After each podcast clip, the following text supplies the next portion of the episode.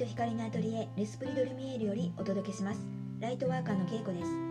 このラジオでは自分の本質につながる方法これからの地球を生きるために必要な宇宙と魂をテーマにした内容を日本と時々フランスから配信していきたいと思います。皆さん今日もお元気でしょうか、えー、今日もフランスからあのこのラジオをお届けしています。私は今あのアルザス地方っていうところにいるんですけどもドイツとのね国境のところです。でどうしてここを選んだかって言ったらちょうどあの冬はねクリスマスマーケットがとても素敵な場所なんですね。世界中からみんなが来る場所みたいで本当にこう初めて行った時はね4年前だったんですけどもう本当に感動してめちゃくちゃ癒されたんですね。あの太陽大好きな私がね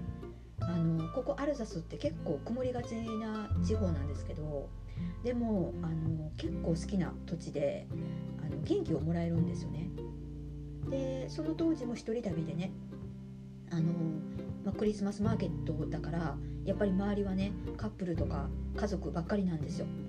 で、まあ、1人ってね結構目立つんですけどでも寂しくならない魔法がなんかねかかってる感じがするところです。純粋にねすごくあの心から楽しめる場所で、まあ、オーナメントもね風景も、まあ、どれもあのここでしか味わえないなって思うのであの、まあ、今回はねここに決めたんですね。ちょうど来週末からねクリスマスマーケットが始まるので、まあ、街中のねお店がね今あの飾り付けをねあの大々的にしてるわけなんですけどどんな飾り付けなのかっていうのはあのよかったら私のインスタグラムのねストーリーズを見てもらえたらあのイメージできると思うのでよかったら時間がある時ね見てみてください。はい、えー、今日のポッドキャストのテーマは相手から許可をもらおうとするのはエゴである。この内容をお話しします。まあ、私ってあの結婚もしててで子供もいてで店があってでお店もあの土地を借りてるしで借金もあってっていうような、まあ、状況でありながらも、まあ、定期的にこの好きなフランスに来たりしてるわけなんですけども、まあ、最近はね、あのー、人とこう付き合う、あのー、ていうんですかね付き合う人がちょっと違ってきたので、まあ、言われることなくなってきたんですけどあの一番言われる言葉っていうのがあってね、あのー旦那さんが必ず言われる言葉っていうのがあるんですよ。でその旦那さんがね一番言われてきた言葉が奥さんをフランスに行かせてあげるって本当にすごいですね。っていうのをねあのもう本人がね耳にタコができるぐらい毎回言われるらしくってでそれを説明するのにね疲れるって本人はあの言ってます。で夫の言い分としたら俺が許可してるんじゃないからっていうことなんですけどあの私たちの夫婦ってね本当に大切なのは心のつながりって思ってるんですよ。だから私たちの概念の中に結婚したら男が稼いで支えるべきとか、まあ、男はアルバイトじゃなくて会社員じゃないといけないとか料理は女性がするものとかそういった概念がないんですね。でこれは子供に対しても全く同じで男だから大学に行かせないといけないとかもあの夫婦で思ったことないんですよ。でこれも本人が行きたいかどうか。これが大事ですよね。で子供はねあの一人のこの魂の存在っていう風に見てるので自分たちとこう上下上下関係でもなく、まあ、同等の存在であるべきなんですよね。でみんなそれぞれ魂は個性があるから、まあ、違って当たり前だと思うんですよ。でたまたまあの今回私は女性の体で生まれてきてるっていうことなので女だから男だから子供だからっていうね判断はねあの自分たちを苦しめるだけなんですね。でやりたいこともあのみんなそれぞれ違うからあのよくね小さい頃ってこんなこと言われた人多いんじゃないかなって思うんですけど自分の好きなことばっかりしてそれはわがままよとかあのこういったこと言われたことないですか？自分のやりたいことやるのはね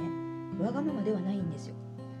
自分の人生なのに心の声を知らないふりをしている人っていうのがわがままです自分の心の声をね自分が無視している状態っていうのはねあの人があのだんだん羨ましく見えたりねで環境に嘆いてしまったりね行動できない自分を責めたりあのこういう連鎖になってしまうんですよね。この自分のやりたいことを行動せずにあのまんまとねこの連鎖にはまってで愚痴を言うっていう行動そのものがねあのエゴでありわがままなんですよね。みんなの平等にね与えられてるんですよね。あのここにこの時代に自分が決めて生まれてきてるじゃないですか。なのに自分の心を無視して行動しないっていうのはね自分に与えられたものを無駄にしてるっていうことになるのであの後ろの人もねだんだんと応援してくれなくなります。自分自身が心の奥底からやりたいこと好きなことっていうのは自分の状況がねあのできなさそうに見えてても諦めたらいけないんですね。でその自分の心に反することなく純粋に行動していたら本当にあの周りも後ろの人もあのサポートしてくれるのですごくスムーズにいけるんですね。あの常にね自分の魂の声を聞くことができる人っていうのは私がフランスに行くことに対しても、まあ、旦那さんが許可してくれてるからフランスに行けるとかは思ってないと思うんですよ。でもそうじゃない人がやっぱりわからないんだろうなって感じます。逆パターンで言うとね私の旦那さんはあの今車中泊にすごいハマってて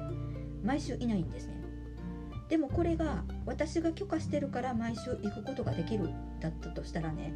あのこの夫婦関係は本当の意味でまだつながってないんですよ。でやりたいことの許可はあの必ず自分で出してください。相手が許可してくれるから自分の夢が叶うんじゃないんですよね。だからどんな環境であっても相手に許可を出してもらうのを待たないでください。でそうすると何事もあの軽やかに進んでいきますので一緒にね楽しい人生にしていきましょう。はい今日はこの辺で終わりたいと思います。それでは次回のポッドキャストでお会いしましょう。ありがとうございました。